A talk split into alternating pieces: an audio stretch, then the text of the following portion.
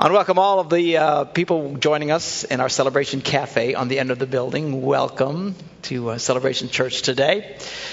I am going to continue uh, on a series that I've been teaching for some time about what it means to be a real man, a real woman in the kingdom of God. Tighten your seatbelts. We're going for it again. this morning I am talking about unlocking the spiritual potential of men.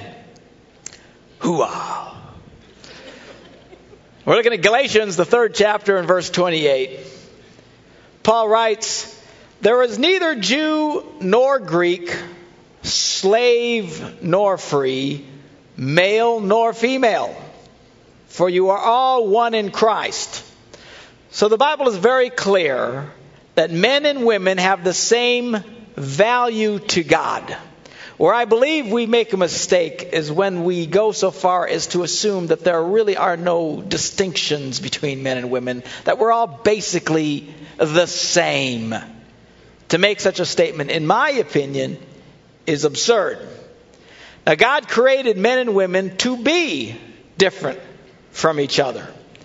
And isn't it interesting that when Adam and Eve sinned, the parts that they covered were the parts that were different from each other. Not their mouths that can get us in all kinds of trouble, not their hands which grabbed fruit they weren't supposed to be grabbing. The parts they hid were the different parts. They immediately became aware, whoa, you ain't like me. And they became all freaked out about it and felt ashamed, the Bible said, felt ashamed because they were different. But there's more than just sexual differences between men and women. Those of you who've been to my uh, marriage seminar, Laugh Your Way to a Better Marriage, knows that I talk a lot about the uh, brain differences between men and women, how men and women tend to think very differently from each other. Uh, doctors will tell you that there's a distinct difference between a way a man's brain and a woman's brain is wired. They tell us that the uh, connections between the man's left side of his brain and the right side of his brain are not as strong as a woman's. We have a distinct break between the two, between the emotional and the logical side of ours. Brains. Women's brains have much more connectivity between the two. Now, women will claim that this is what makes their brain more superior because data can flow back and forth more freely between the two hemispheres. Men are convinced that's why men are better because women get confused with all the data going back and forth. There are visual differences. Women's eyes tend to see more detail. They can take a look at something and they're just aware of more detail around them than typically men are. Men tend to have binocular type eyes. We just zoom in, and we're not quite catching as much detail. That's why a man can look into a cupboard and not find the salt. and say to his wife, Where is the salt? And she says, It's right there in front of you. I can't see it. It's not here. And then she'll walk up and magically pull the salt out of nothing. Guys are convinced they're into black magic or something. But as they can see the detail, women are convinced men are blind. Men and women hear differently. They have emotional differences, as we're all very well aware of. And men and women have physical differences. Generally speaking, men can lift more physical weight than can a woman. Doesn't make a man better than a woman. It's just that he can lift more than a woman. Now, there's always exceptions to that. There are some women who are exceptionally strong and lift quite a bit of weight, maybe even more than the average guy. There's some women who are bodybuilders who could probably out bench press every guy in this room. Great, wonderful.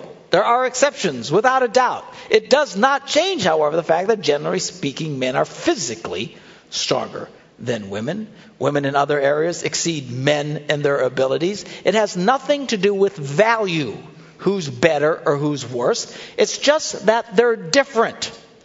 Now, since the 1960s, in response to what many women felt were unfair and unjust prejudices against women, there has been a huge effort in our culture to level the playing field. And while I agree that men and women should be treated fairly and equally in the law and in the workplace, etc., etc., I do not agree with the approach that men and women are basically the same because we are not. Sadly, in an attempt to correct injustices, there has not been so much an effort to lift women up as there seems to have been a concerted effort to knock men down. And in doing so, we have done great harm to the male culture. And ironically, the greatest losers have been the women. For they have helped to create the kind of men they cannot stand. Weak, indecisive, insecure, girly men. I was watching this uh, movie. I went with Pastor Lathan and uh, my son and, and, Bob Gustafson, and we went uh, to see this movie 300. Any of you guys see the movie 300? Any hands out there? Hooah! Yeah, it was kind of a manly man film, and uh, yeah, it was kind of cool. Now, granted, there were more women's body parts being thrown around than I needed to see, you know, and we just kept, praise God, hallelujah, not look to the screen, you know, but. Uh, and because of such, I highly recommend don't let your teenage boys go see it. You guys get a clue. You don't need to be looking at stuff like that. Wait for it to come out in DVD and then fast forward it. Actually, we ought to edit it when it comes out in DVD and have a big guys thing and all look at hooah without the uh, extracurricular activity. I, I, will say this, in, in, their credit, the one big love scene in the film was behind between a man and his wife. Pretty rare in Hollywood. You almost never see that. So I'll give him that, but still, I didn't need to see all that. But aside from that, it was, a cool movie. It was a guy's movie. It was extremely violent and gory, and it was really cool. And uh, the effects and stuff were just awesome. And it's the story of these 300 men. It's based on a, an actual historical uh, event, though, of course, they very much Hollywoodized it, which is their, their custom. But uh, uh it's based on a true event. Uh, 300 Spartan Greeks were uh, becoming uh, very alarmed that the Persian army was coming to attack uh, their area. So these 300 men went and to go and to hold these guys off until everybody else could get together and get their act together to uh, have a concerted effort to stop this incredible army. These men knew when they were going out that they, in all likelihood, would not be returning. And that's what made it so cool. These were men, real men, who didn't just live for themselves, but went to fight for their families and for their country and for something bigger than them. And these guys were very smart, and as history, history points out, they, they set up the confrontation in an area where they could not be flanked, outflanked there was cliffs and, and hills and stuff like that. The only way you could come at these guys, where the, where the army was coming through, was in this was in this pass. The only way you could come at them was a frontal assault. So these guys held off an army, which historians debate whether the army was somewhere around 200,000 men or as much as 2 million men. They, they, it was a huge army that the uh, Persians had. And these 300 guys held these guys off. Uh, uh, for I don't know if it was a day and a half, three days, whatever the deal was that they held them off, historically speaking, and of course they eventually all died. But uh, long enough for the uh, Greeks to get themselves together, and then they defeated the Persian army, and the Persian army had to go back. All thanks to this incredible stand that these men had made, and it was it was so cool. There's this one scene, you know, and all these guys look like Arnold Schwarzenegger, you know, all these, you know, they're totally ripped, you know, these 300 guys, and uh, they they come up. There's these 300 guys, and then this huge army of hundreds of thousands of men come up, and these guys were demanding that they surrender before the battle. And uh, the king of the uh, Spartans, the leader of the Spartans, says, Why would we surrender? We have more warriors than you do. And they said, What are you talking about? We have hundreds of thousands of. He says, You don't have any warriors. He pointed at one of their guys and said, What'd you do before you got in the army? I was a baker. What'd you do? I was a shoe guy. What'd you do? You know. And then he turned around and said, Men, what are Spartans? And they all went, warriors! You know, it was very cool. But anyway, so, so they start fighting these guys. Oh, this frontal assault. And these 300 guys were holding these guys off. And it's so graphic and gory. And it was great fun. And they're cutting these guys up and chopping them to pieces. And then they wave after wave and they couldn't break through. And then these guys would take their bodies and use them, their bodies as mortar for this wall that they were building and uh, really gross. And and one historian actually says that that's what they did. Uh, it was absolutely so. These guys loved it. Say, come on, we need more mortar. You know, they kept egging these guys on. It was just, and these guys just, you know, and they all knew they were going to die, but they did not care. They stood together as men. You can kill us, but you'll never defeat us. It's like, ooh, ooh, ooh, it's so cool. Anyway, early in the film, these emissaries from the Persian army come to uh, demand the surrender quickly of, of the uh, Greeks, and they would just become their slaves. And uh, of course, the Spartans would, would have none of it. You know, these big guys, you know, we're not going to surrender you. And, and the, the, the wife of the guy who was the leader here, uh, the queen or whatever, she kept speaking up and talking to the to these guys. See, What I loved about it was that what this film showed was that strong men make for strong, confident women. Truly strong men do not oppress and step and squish women. They lift them up and they empower women. And that's what they did in this film. So anyway, these Persians, because this queen kept speaking up, and finally these Persians said, why do you allow your women to talk? And the queen says, we talk because only Spartan women give birth to real men. it was so cool. I go, yeah! You know, it's so, so awesome. This is not about putting down women. This is about lifting up women, but you only do that by having strong, confident men. Now, in an attempt to lift up women, America has worked overtime to emasculate men. Look it up. Emasculate. Our TV programs, our comedies all portray men as incompetent, bumbling fools, nitwits. Ha ha ha ha. Men are always incapable of doing anything. It's always the women that got to pull it together. We've had a culture of that for decades in this country. Makes for some funny shows, but does have a devastating impact on men and how they view themselves. Our educational systems. Oh, does that ever fry my Puerto Rican pancakes? Whatever that means. Our educational systems have made being a boy some kind of disease or malady like mental retardation. Our schools don't know how to deal with boys. They can't stand them. Don't know how to discipline. Don't know how to. Everything's structured for girls.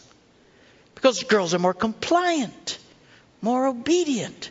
Very nice. Boys question stuff. Boys got to run around. Boys got to do stuff. Boys got to question authority. Boys want reasoning. Why do we have to do this assignment? This is stupid. But instead of teaching our teachers how to deal with men, boys who are becoming men, give them reasoning.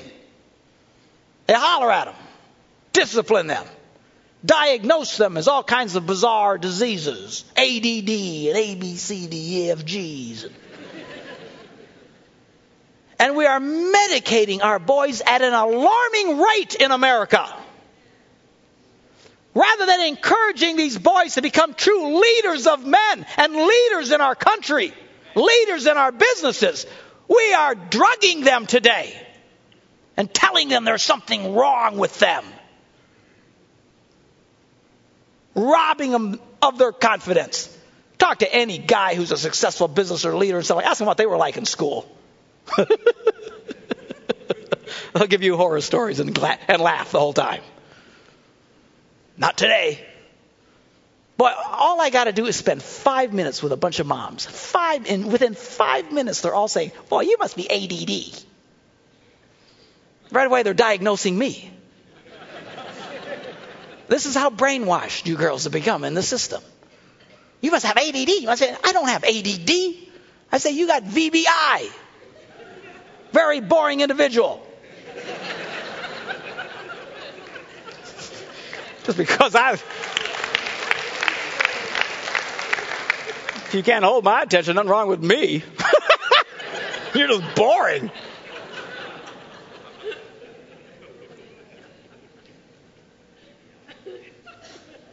Someday I want to have a school out here. It'd be great. The only way we'll ever pull it off is for a couple of champions to step forward and fund the thing. You can't take it with you, boys. Might as well invest it in the next generation. But the one thing I would love to have different about a school out here is that we understand how to teach boys. We don't drug our boys. We teach our boys. We instruct our boys. We grow up our boys. We're drugging them, man. Left and right. Can't challenge them either. I had a teacher in an earlier service said he had a boy last week and he told that boy, You can't act like that in my class. The boy went to the principal. Said the teacher made him feel uncomfortable. The principal drags the teacher in and chews him out for making the boy feel uncomfortable. I'll teach him uncomfortable.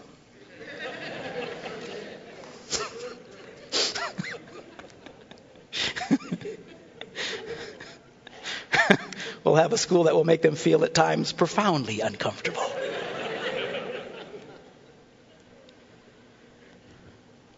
the losers, we all become the losers in this. In this battle for equality, feminists have given a great deal of static, great deal of static to the Christian church. Because the New Testament teaches essentially that one of the differences between men and women, the differences, thinking, viewing, lifting, whatever, one of the differences is that men make for stronger, more effective spiritual leaders, generally speaking, than women.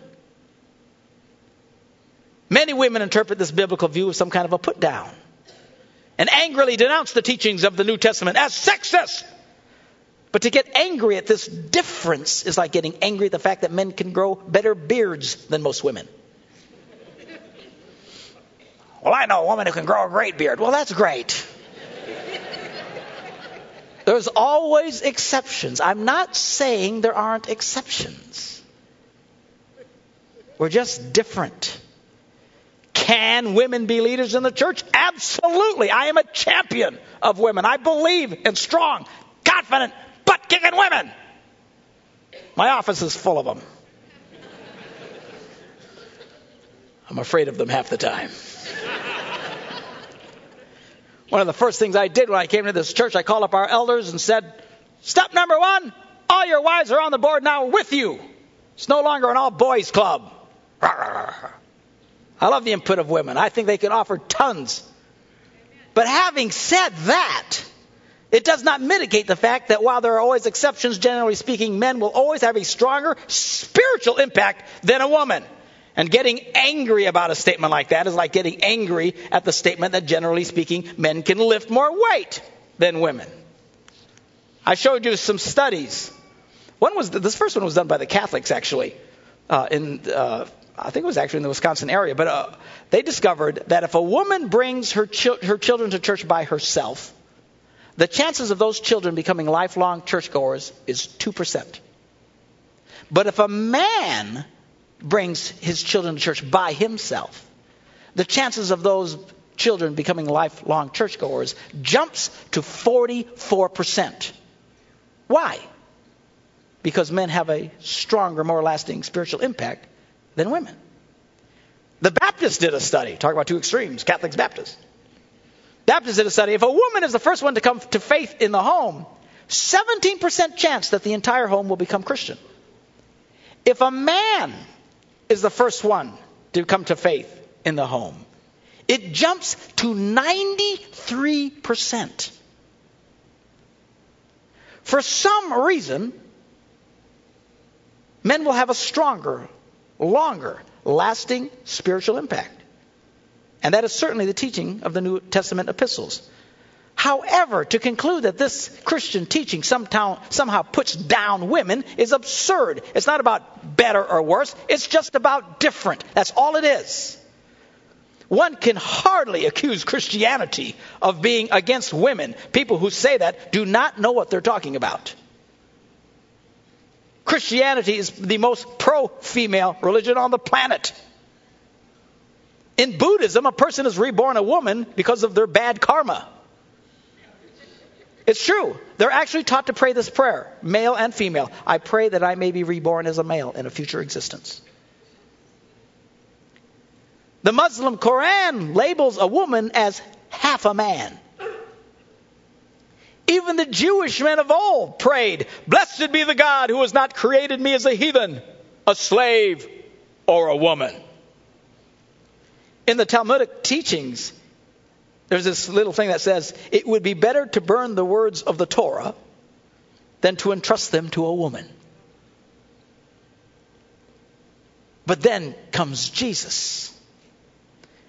Jesus pointed out to the men of his day how they were mistreating women and diminished their value. He said, Haven't you read how God made them both?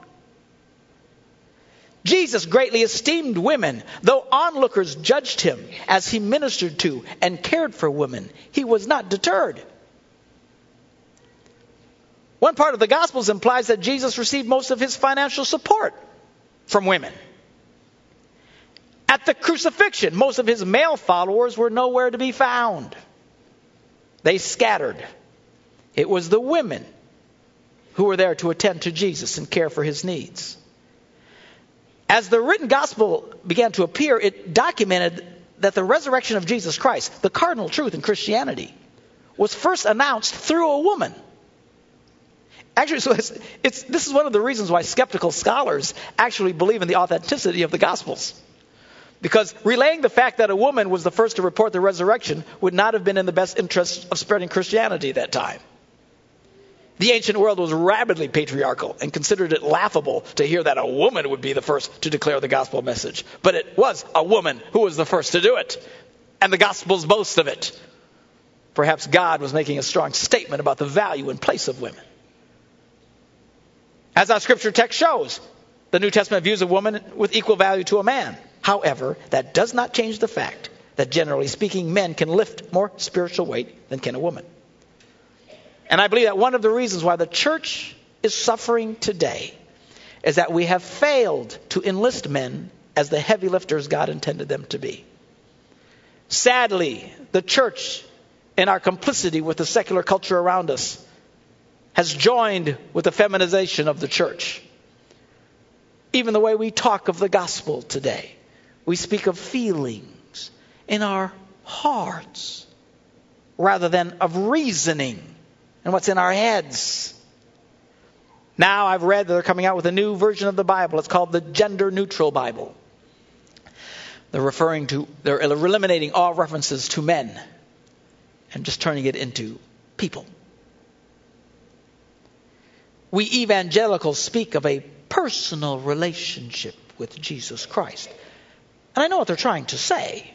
And you'll hear me talk about how we need to have a relationship with Jesus, but this whole personal relationship, this is the feminization of the church. These are terms that women relate to. And then we wonder why more men don't come to church. A man would never seek a personal relationship with another man. I would never go to a man and say, I would like to have a personal relationship with you.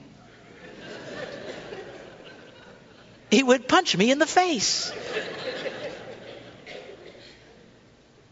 I'd say, I'd like to be your friend. Interestingly enough, Jesus said, I have called you friends. He said, I'd like to get to know you. Interestingly enough, Jesus prayed, Father, I pray that they will know you. Men will come with questions and want reasoning.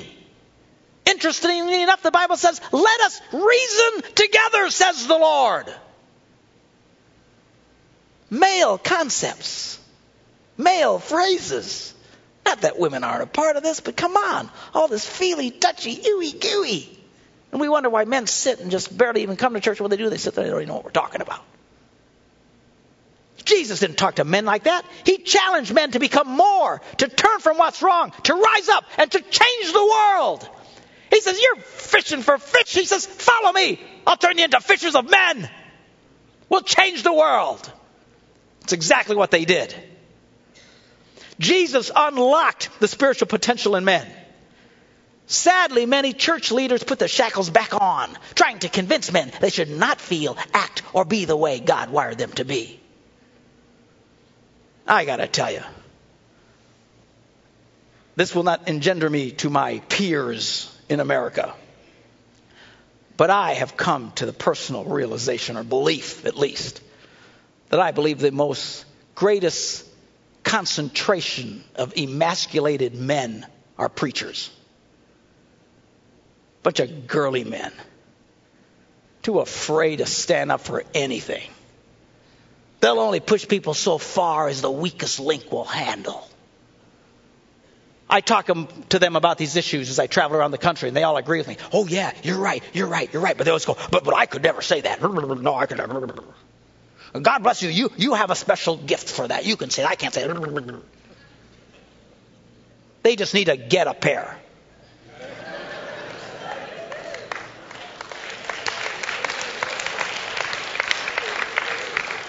which is precisely the kind of thing they would never say. Because they're afraid, and we have created churches. The whole system in most churches today is designed to emasculate men, their leaders. These men aren't spiritual leaders, they're employees. We wonder why our churches stink. Why, out of 400,000 churches in America, the average attendance is about 125.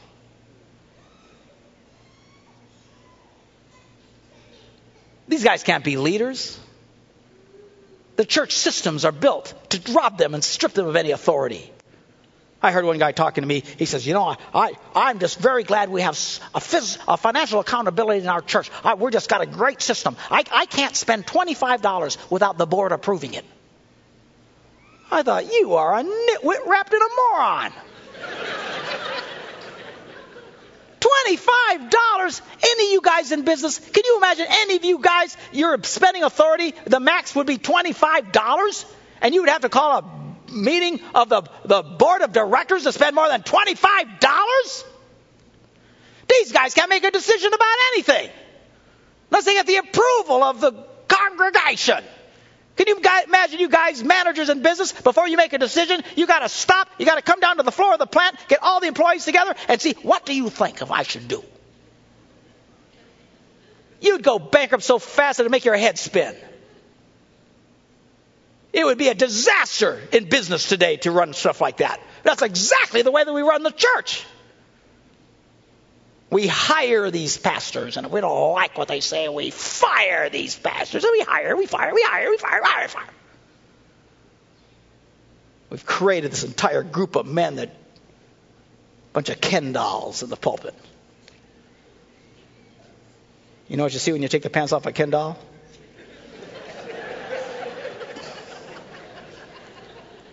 Not a thing.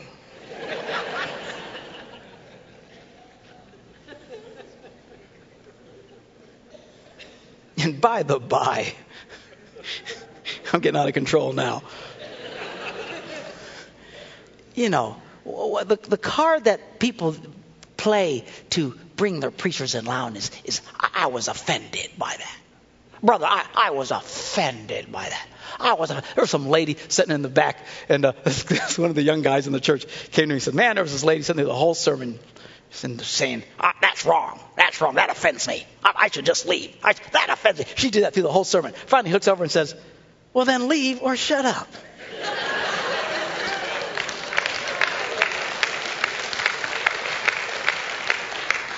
and while generally we're not into insulting people here, I applauded the young man.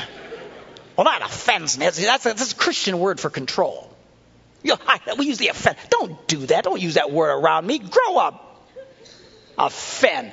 The Bible says, Great peace have those who love your word, and nothing shall offend them.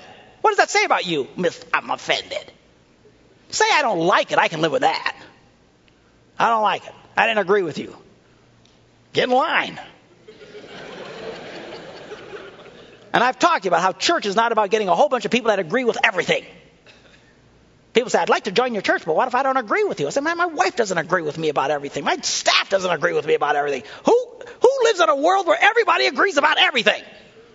But this is how we approach church. I'd like to join your church, but I don't know if I can agree with everything. That's why, that's why there's little, tiny churches everywhere. They'll get about a hundred people who can all agree. Much more than that, then they split. Good night. This church is not about everybody agreeing with everything I say. If you agree with everything I say, I'll start thinking you are a nitwit. Everybody has different opinions. So what? I'll challenge if you don't think it's right. Go, I don't agree with him. Move on. So what? You know, split and start another church down the street. Well, that offended me. That offended me. Hush. I'll offend you. When the apostles first preached the gospel after the resurrection, they did it in such a way that men by the thousands responded to the call and they changed their world. Today, we can hardly get men to come to church, much less let them change the world. Churches should be filled with strong, effective men. Churches should be filled with entrepreneurs. The most entrepreneurial thought in the world comes from the world of faith. That's what these guys do all the time. They're stepping out in faith. They're doing stuff they have no idea. They think it'll work. They think it'll work. They'll take the risk. It's faith. Those men ought to understand faith like nobody else in the world. Why don't we have more entrepreneurs in the church? Because we've girlyized everything. Not anymore. Not here. We've emasculated men and failed to unlock their spiritual potential because we're more worried about what a handful of feminist extremists will think than what God thinks. We're more worried about four or five little people say, that offends me, than what God thinks. I tell you, I love you, I care for you, I hope you'll always be here, but I'm going to be more concerned about what God thinks than what you might be offended by some little concept I make. It is time for men to be men.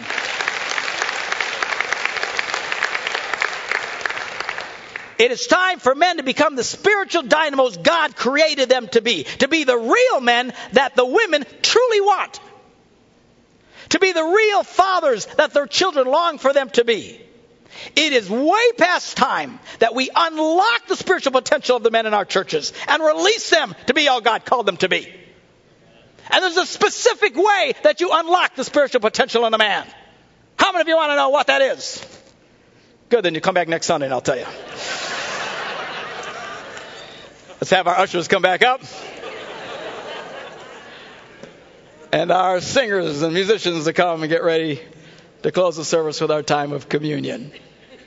And welcome our, uh, also down at the cafe, the same thing. All the ushers, everybody come forward. And musicians, get ready. this stuff just wires me.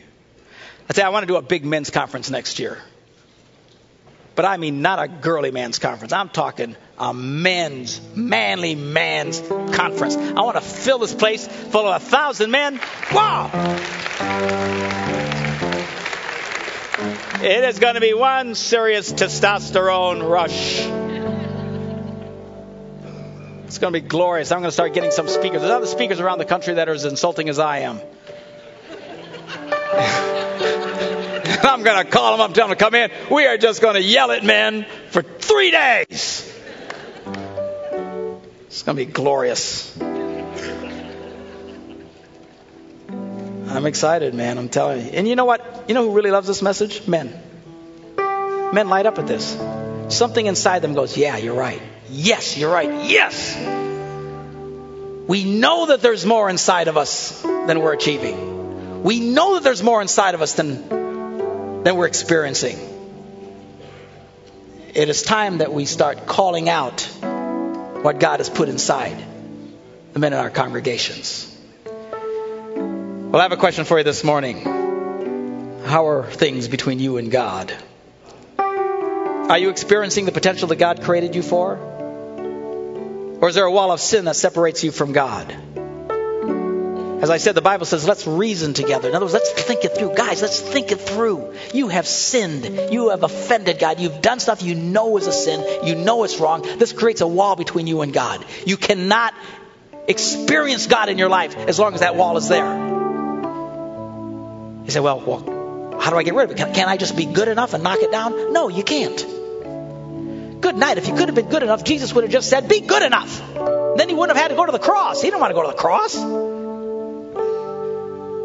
He knew it was the only way to knock down that wall of sin. Jesus Christ, the ultimate man, gave his life freely so that we could have forgiveness of sins. You can't be good enough. You can't earn it. You can't buy it. You just need to come to Jesus. Only He has the power to forgive you of your sins, to breathe new life into you, to jumpstart your heart, male or female, so you can start becoming all that God intends for you to be. Jesus called it being born again. I'd like us all to bow our heads in a word of prayer as we're getting ready to take communion and reflect on the body of Christ that was broken for us, the blood of Christ that was shed so we could have forgiveness of sins. I'd like us all to pray this prayer this morning. I'm going to invite everybody to pray it. It's not that everybody needs to get saved every Sunday, it's just that we all pray it together so everyone feel comfortable. But if you have never truly surrendered your life to Christ, if you'll pray this prayer, if you'll mean this in all earnestness, God will forgive you. He'll come into your life and you begin to experience the kind of life He has in store for you. Let's pray this together. Say, Lord Jesus, I believe you are the Son of God. I surrender to you this morning. I ask you to come into my life and to forgive me of my sins. Thank you, Lord Jesus. Amen.